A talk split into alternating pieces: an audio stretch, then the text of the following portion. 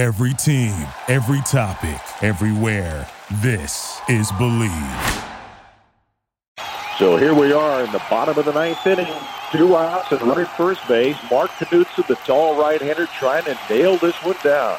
He has thrown a gem to this point, eight and two-thirds innings, giving up just three hits and looking for his fourth complete game for the season and perhaps to secure his 15th victory. He's got a three to one lead here in the bottom of the ninth, but at the plate is the guy who has two of those hits, Manny Randhawa. A single to center and a double to right so far. Knudson into his windup. Here's the pitch, and he throws a fastball right by Randhawa for strike one. Randhawa a bit tardy on that swing. Now we're ready for the next pitch. The windup, and here it comes.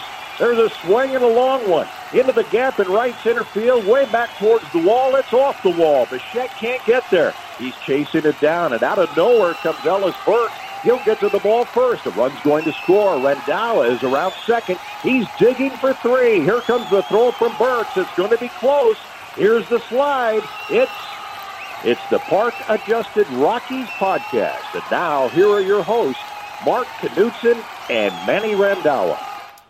What a difference a week can make. Baseball is back, and that means Manny Randhawa is off the bench and back in the game here on the Park Adjusted Rockies podcast. Not only that, he brought along a friend. Time to talk real, actual Colorado Rockies baseball. So, who better to join us than Manny's partner from MLB.com, the one and only Thomas Harding? Will the Rockies add a big bat to their underwhelming lineup this spring? Is a big free agent signing really a possibility? And if so, who? We talk roster depth, PitchaPalooza, stat mongering, and bang the shift. It's all baseball and it's all fun right here on this week's edition of the Park Adjusted Rockies podcast. We're back right after this. For the best selection of autographs and memorabilia from your favorite sports stars past and present, look no further than denverautographs.com. Find what you're after on the web or at either of their two Metro Denver locations, Colorado Mills Mall and Flatirons Mall. Broncos, Rockies, Avs, Nuggets, and much more. It's all at denverautographs.com. Learning life skills through baseball, USA Prime is more than just travel baseball. We mentor young athletes in areas like teamwork and skill development. It's about more than winning weekend tournaments. It's about showing young players how to achieve their goals in baseball and beyond. Contact Scott Horman at USA Prime Colorado at gmail.com for more information. Well, Manny, welcome back. Welcome out of timeout. Glad to have you back. Glad to Thank be able you. to talk to about real baseball. None of this lockout stuff that's over. We're done. We're not talking about it anymore. It's over and done with. And we get to talk about real baseball.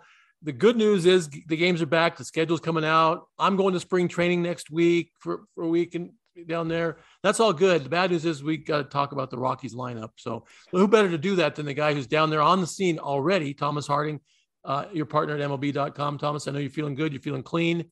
You're ready to roll. When are the big are the big leaguers all there now?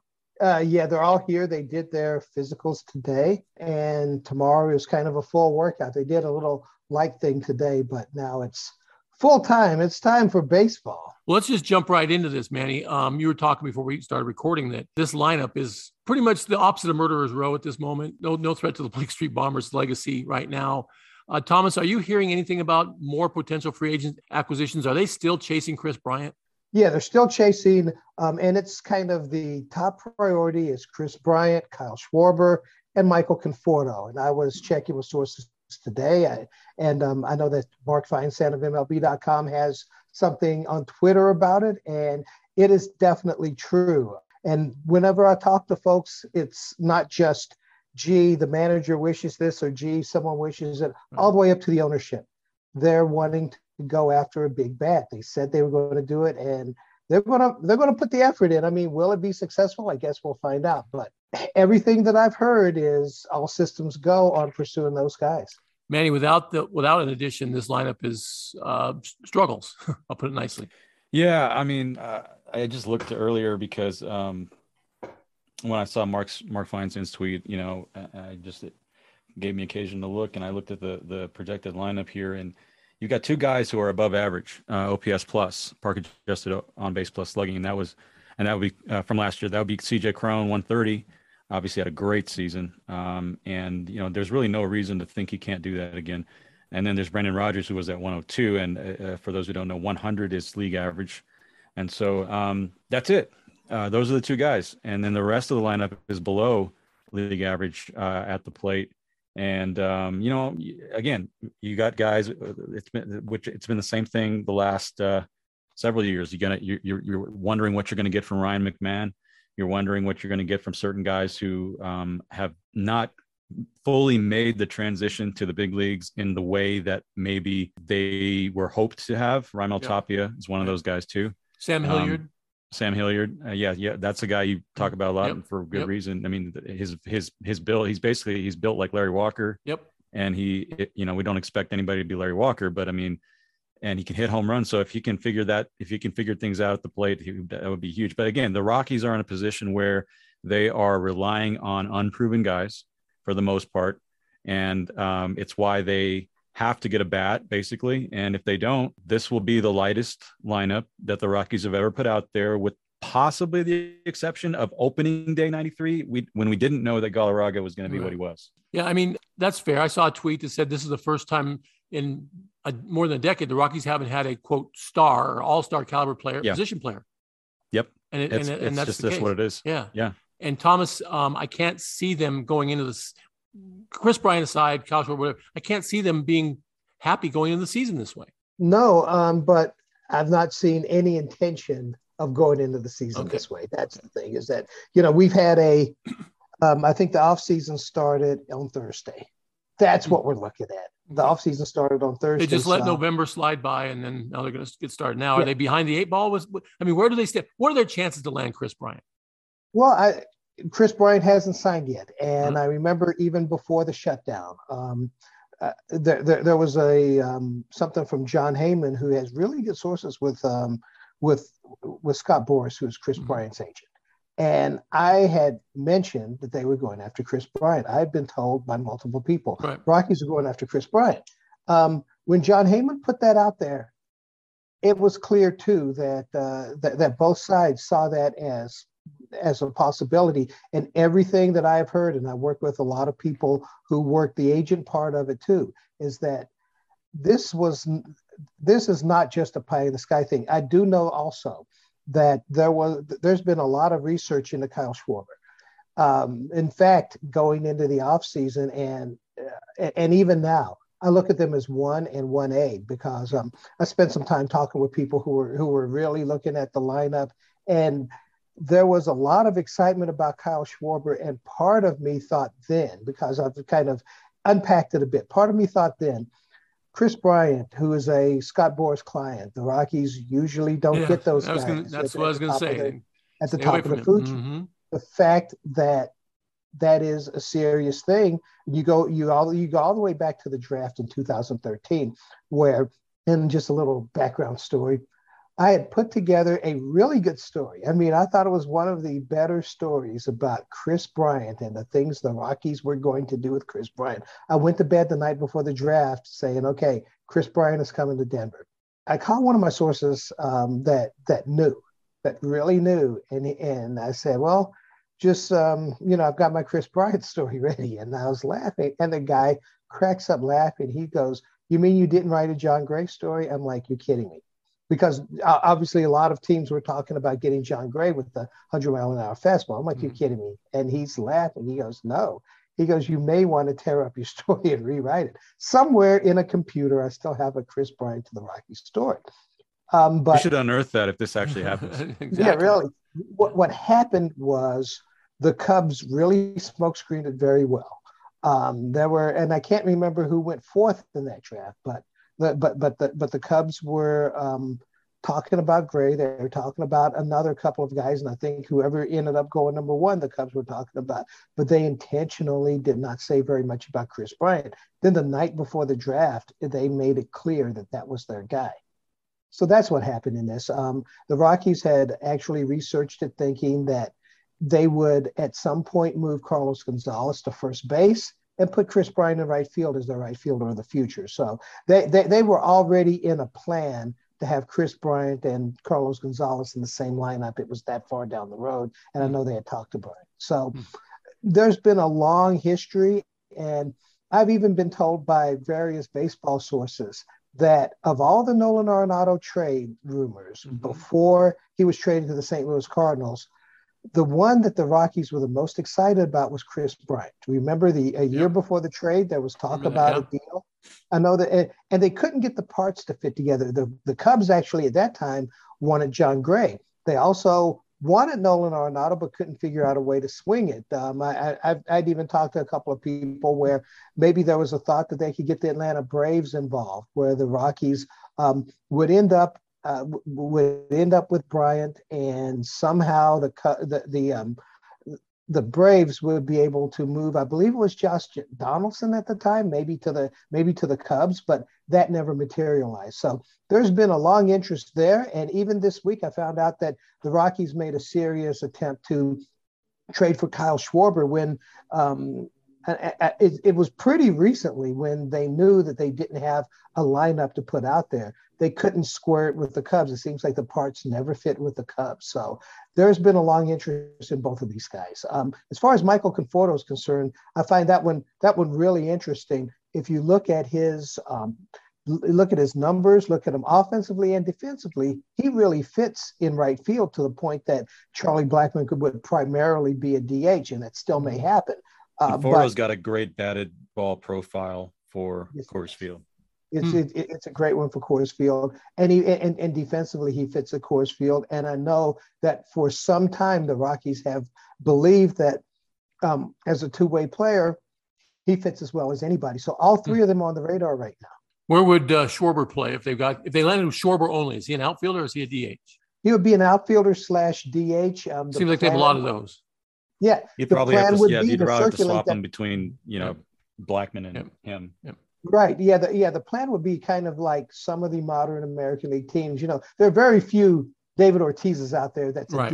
DH every single day. So right. he would he would circulate, and I would imagine that at least early in the season he would play some first base. What we saw in the postseason last year was some pretty good first base from Kyle Schwarber. Um, they like Schwarber he he's one of those guys that doesn't have a position, but right. a lot of people in baseball feel that there's athletic ability there to where you know you could you could make a first baseman out of him. I know that first base to me is a tough position because a lot of times you'll move a guy there when he's declining right. has no to play, but that hurts your entire infield. I think Daniel, believe Daniel Murphy's on line one, yeah. Yes. Well, you know that that problem is now a thing of the past, isn't it? Now that we yeah. have uh, the National yeah, League yeah. adopting the right. The, yeah, the, yeah, the, designated hitter really makes a difference there. You know, Bud. But Bud told me one time. I'll just hear it for a second. Bud told me one time. He, I asked him about moving Charlie to first base, and he said some of the worst first basemen I've ever seen are converted outfielders. Right. He had told me that when they were talking mm-hmm. about Carlos Gonzalez, also. Yeah. So. I, yeah, it's interesting uh, how those pieces will fit. Defense, obviously, very important at Coors Field, more so maybe than any other ballpark and you need to have the outfielders that can go get the ball. And Charlie can't do that anymore. Spe- speaking of outfielders and, yep. and first baseman, uh, Thomas Cargo's there with you. Have you asked him if he's going to suit up for this team? it's funny. I'll tell you what, he looks like he could play, but he says he hasn't even taken a batting practice since he was released by the Mariners in 2020. Given the um, options right now? Yeah, no uh, kidding. DH is know? in, well, we have the DH, the, yeah. Yeah, that's why I'm saying I haven't even projected a lineup, to be honest with you, because yeah. I know that there's no way that they would go into the season with a lineup like this unless it's all falling apart.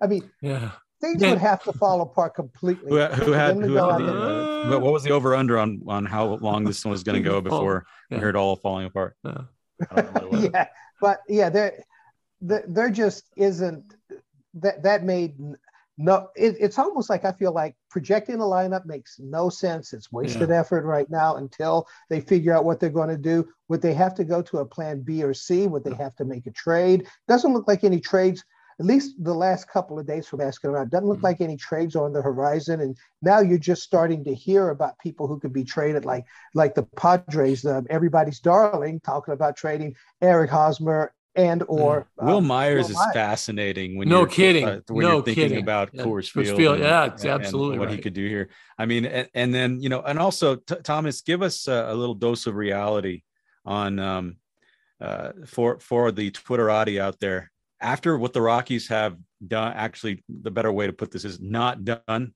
over the last right two, three years in terms of free agency, in terms of adding anybody of any consequence except for CJ Cron, who wasn't even supposed. I mean, right. that was a secondary thought. That's right. Give us some reality on on like the the person who's who's a skeptic out there uh, particularly your favorites on Twitter, who would say, "Yeah, right, the Rockies aren't going to do anything." I, I put a poll out there just for you know uh, on Twitter. You know, what are the chances that that the Rockies sign a significant outfield bat? And I had 280 something votes, something like that, and it was 83 to 17. Not going to do anything. So give us a little reality on that, Thomas. Well, the you know the fact of the matter is going into the off season. I know I spent a lot of time with Bud Black and and Bill Schmidt, and they said you know they've got to do something, and they know it. Um, you look at the pitching; they're in a pretty good pitching window for Coors Field. When you've got German Marquez, Kyle Freeland, Antonio Senzatela, and Austin Gomber, who who showed pretty well mm-hmm. there. Yeah. You owe it to yourself to put a lineup around them. It's just if you look at a normal off season, let's face it, the offseason ended in November. There were no winter meetings. I mean, to judge yeah. an offseason by what happened, and if you look at it, if you look at we, we talked about three guys, another guy, Trevor Story, who they did make an attempt to, to re-sign. Uh, I'm, I'm told that this week they made an attempt to re-sign him. Mm-hmm. Some players got involved. The, the, the team did approach him, uh, but Trevor has decided to, to, to go elsewhere. But there was no winter meetings. I mean, to judge an off season by what's happened. Well, I'm talking about the last two off seasons, three. yeah. Well, if, yeah, but if those four are still out there, I mean, the last two off seasons probably are different from this off season because the the last two off seasons, the one before they knew they couldn't do anything with right. Nolan Arenado, and then the next one they're coming off a pandemic. Um, it just didn't make a lot of sense where they were as a club where they are right now with the pitching, even though they had the pitching last year, where they are, they've got to do something, and they and and they know they've got to do something. And if you look at it, if those four guys are out there, there are a lot of teams, and, and Carlos Correa is out there. So there are a lot of teams who haven't done much right now. It's very easy to go on, I guess, the past, but um, they have the past. The, the past wasn't, um, you know, wasn't this off season. This off season's weird. They they had have signed two guys that that conceivably could help them. Yeah. Um, Manny, why don't you talk like about those latest. two guys? Manny, talk I really like the guys. bullpen bullpen piece with uh, with Mr. Colomé. Yeah, I, I, like Alex Colomé in the bullpen. A couple of things. Number one, he's still he, he's still effective. He's still effective in the ninth inning. If you go back to the two seasons when they were a surprise playoff team, they got a closer, and the closer really set the bullpen. Um, they, they put guys where they should be. I mean, if you look at uh, Daniel Bard, no. he's not a closer on right. a team that that has aspirations. You look at Carlos Estevez. Can he develop into one? Maybe, but do you want to go into the season with him there? That's why they got Alex Colomé, and that was something that just from talking to a number of people before everything shut down, uh, um, the Rockies were quietly looking at the at the closer market. And what happens with that is they have a number of really strong arm guys. I mean, Justin yep. Lawrence, uh, um, Fernandez that they brought up at the end of yep. the season, uh, Jordan Sheffield. Hmm. There may be a closer in there, and what they and, and what a lot of teams are trying to do is how the Giants did it, where they ended up with a pretty good young arm as a closer, but he was a guy they sent down three times, I believe it was, during the season. Can't do that anymore, though. You can't, you can't, do that now. They've limited the, the, number of options during the year in the but new CBA. They, I think they limited it to five in the season, though. So mm-hmm. if you look at all those younger relievers and, and you throw Lucas Gilbreath and Ben Bowden and maybe some guys that come up in there, you can still develop a reliever over the course of the season. You bring him up, you you know a guy is talented, and then when he struggles, you send him down, clean that up. That that that seems to be a pretty good strategy around baseball. And I do know from talking to a number of sources with the club that was the plan before the CBA came out. Now, obviously, you can't yo-yo guys six, seven times anymore. But I, um, Manny, I believe that number is five. Is that correct? Say that again the number of times you can send a guy down yeah, during the season. Yeah, it's five times. So yep. that's plenty of opportunity to develop a bullpen arm that way.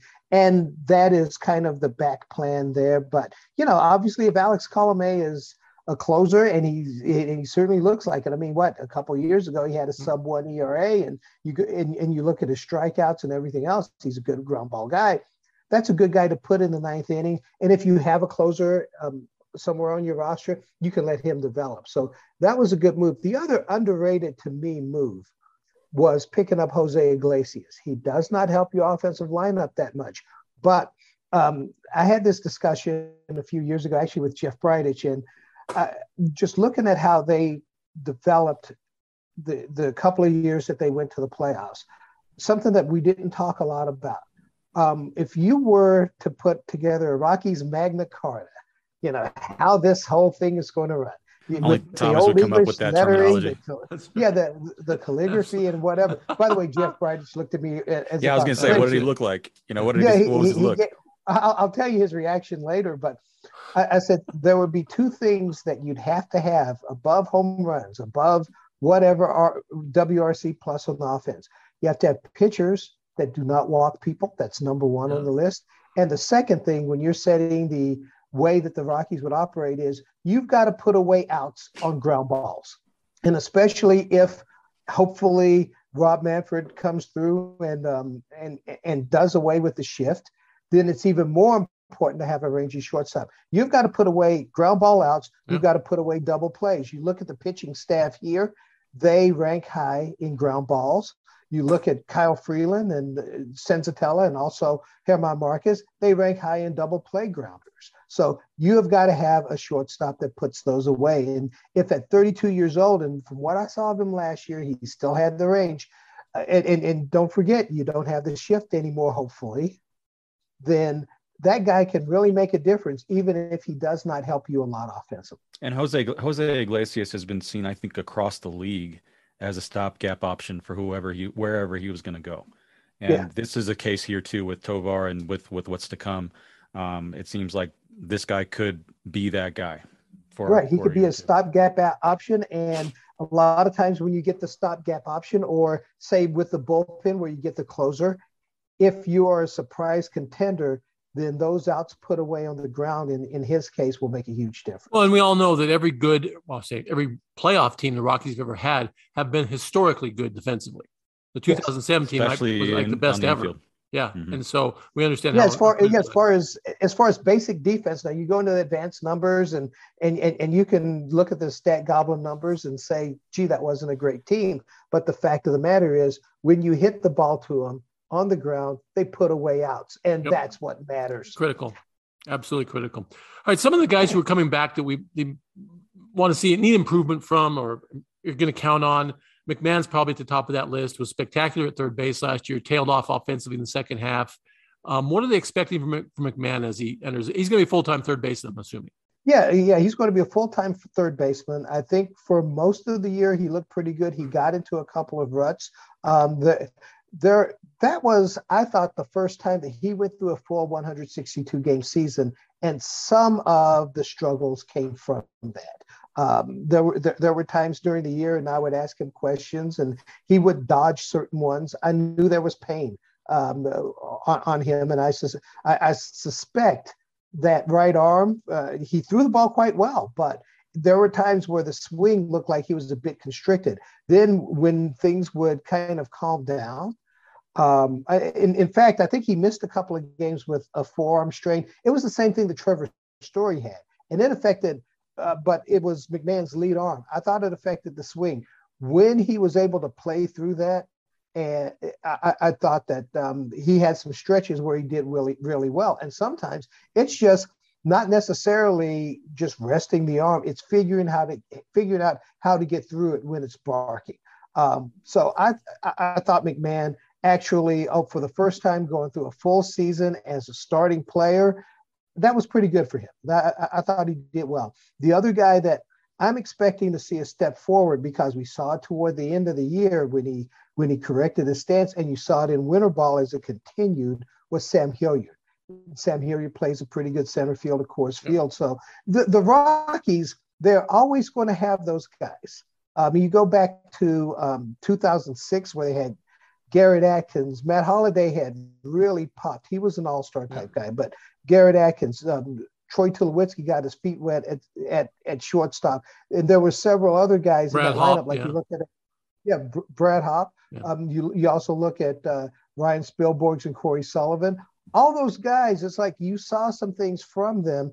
And when they went into 2007, nobody was expecting them to do as well. Also, the pitching staff in 06 pitched really well. Um, they actually pitched better than they did in 07, the starting pitching staff. So mm-hmm. the Rockies are always, right now, they're always going to be a surprise team.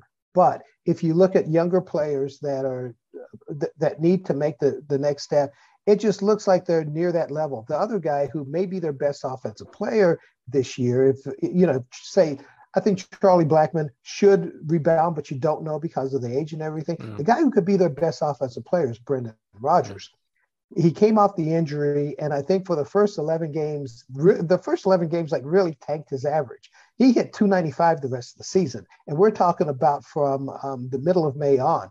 295 with some power as it went. It wasn't until June that he hit his first home run, and he was well in the double figures. I think it was 16. So he was he, guys, some of his swings he took too. I mean, some of those. Yeah. I remember a ball that he hit uh, on the road that that he turned on that it was just.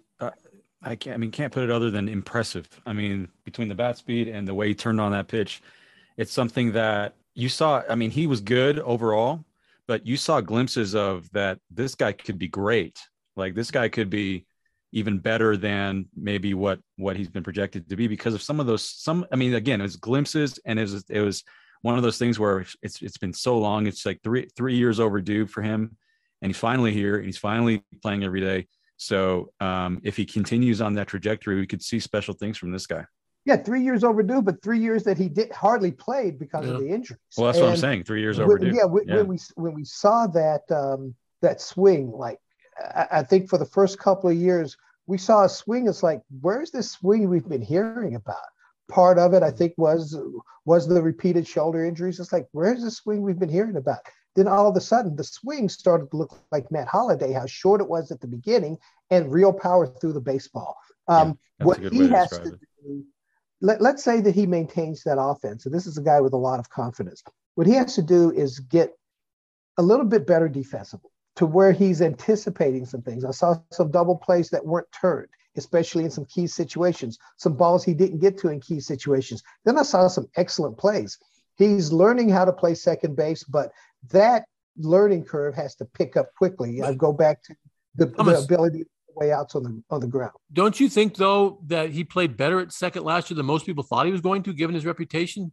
I think yes, he, he I think he over he outperformed his expectations last year. If you say he can get a lot better, that's really good news for Rockies fans. Well, I I thought he outperformed expectations in that when he was at second base, and don't forget the two snippets we saw were shoulder injury snippets, yep. especially yep. the first one. Right. But it seemed that the transition from shortstop to second base took a lot longer than you would have thought it would. I mean, a lot of people feel like uh, you know, you if you play sec, if you play short and you play short decently, you could play second. There was a time at the start of last season where the times that he played shortstop, he was better there than at second base. Hmm. But I thought that he developed over the course of the season. And like I say, the next thing is when he's on the mound, especially in key situations, maybe behind a relief pitcher, being able to get that first step, figuring out where the ball is going to go. What may help him is, and I, I hope it happens, if they do away with the shift, and he has to learn it at mm-hmm. bat after at bat after at bat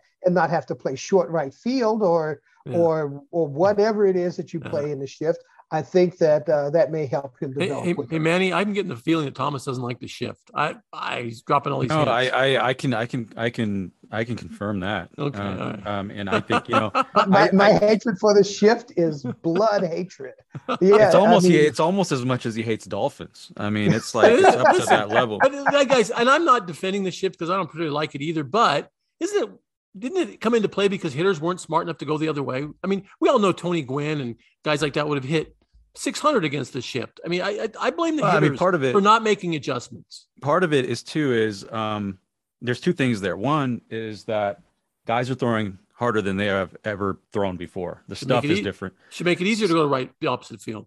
Well, it depends. And then second on your on your pro, I mean, again, approach can be changed, but the but the thing is, is that when you the, the, and again, this is part of the whole thing we're talking to Dante Bichette about um, last year is the pendulum swinging back or not yeah. from this idea about slugging versus contact? Right. And because there's always the it it doesn't have to be a zero sum game but it kind of is a zero sum game in pra- practically speaking in reality the slugging versus the contact. So if you're trying to slug if that's who you, if that's who you are, who you're trying to be then the going the other way and, and like what like we used to see Tony Gwynn do and, mm-hmm. and so many guys um, you know, one guy that had both of those things, I just did a story on him, Will Clark. He had both of those things. Yeah. He could go the other way with that, and mm-hmm. he could crush a home run to right field.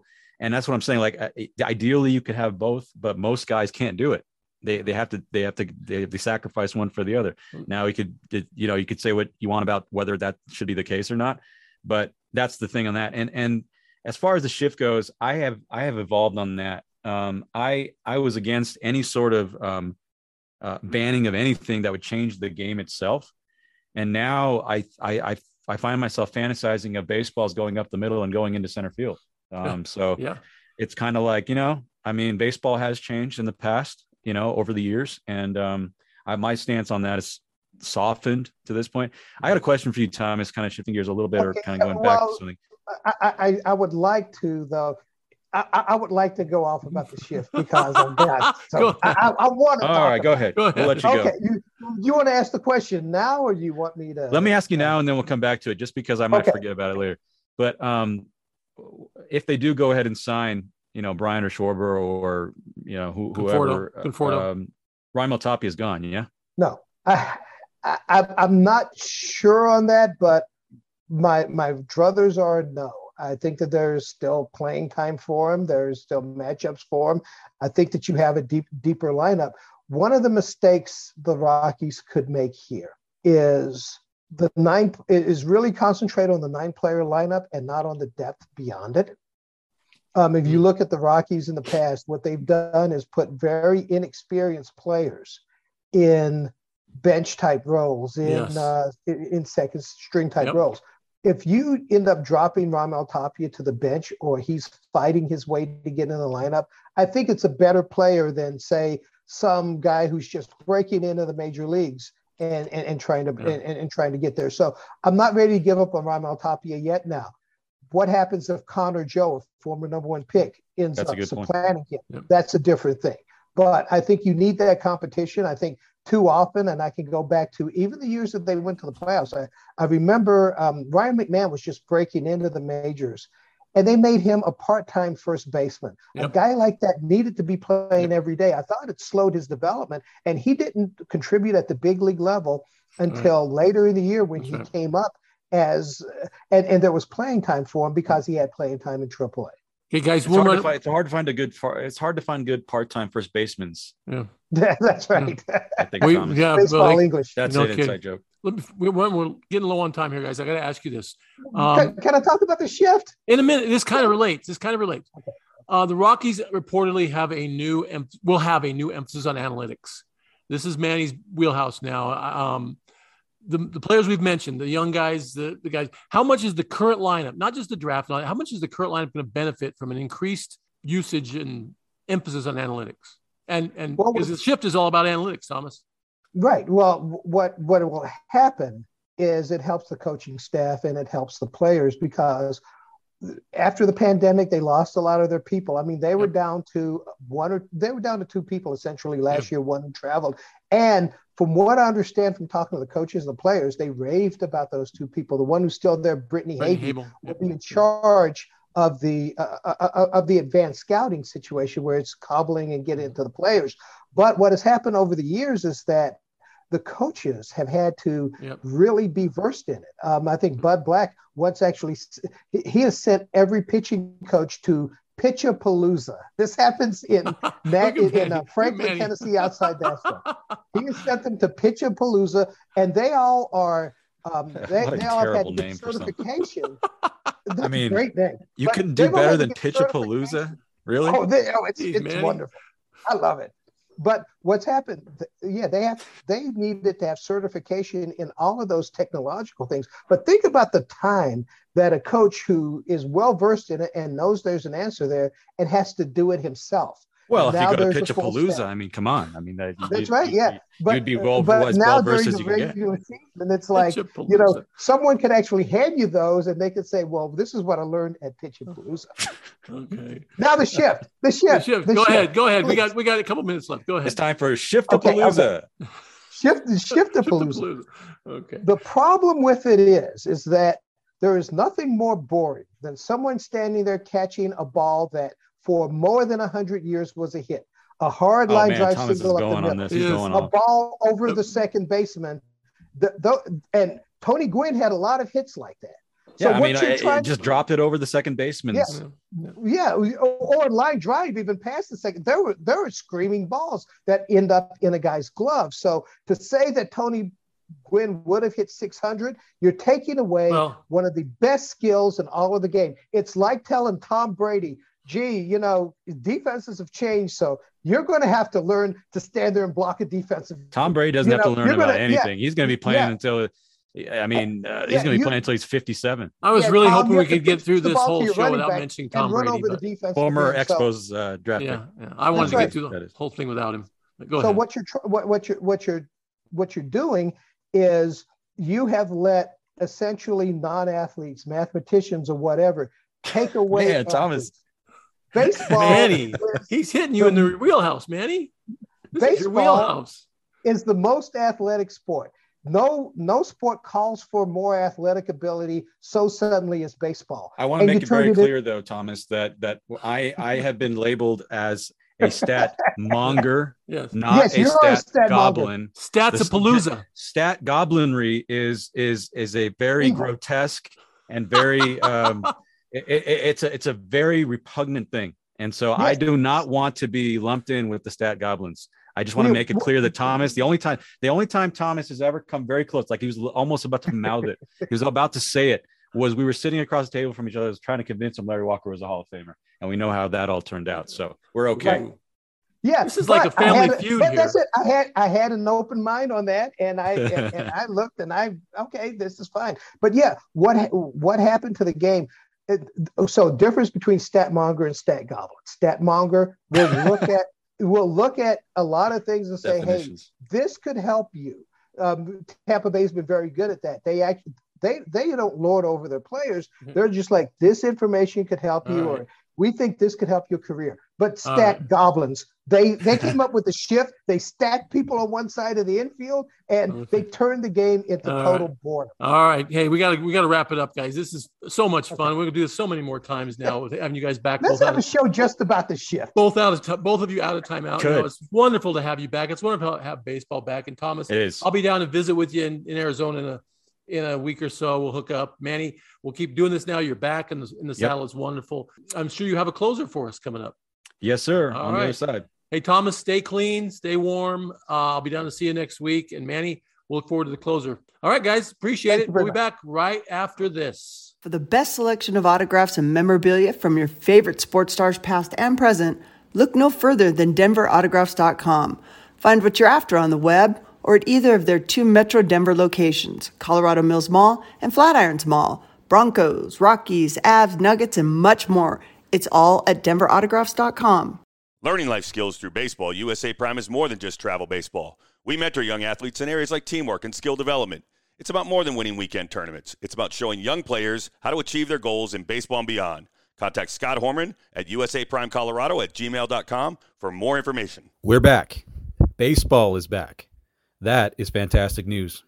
Now, the Rockies. Oh, the Rockies. As we heard from Thomas on today's podcast, the interest in Kris Bryant, Kyle Schwarber, and Michael Conforto is very real, and Colorado is in the quote, sign one of these guys or bust mode. And when you look at the current projected lineup, yeah, yeah, they should be. Which brings us to the ever salient point that when you call Coors Field home, you should have hitters in your lineup, like guys who can hit, not hitters as in guys who step to the box.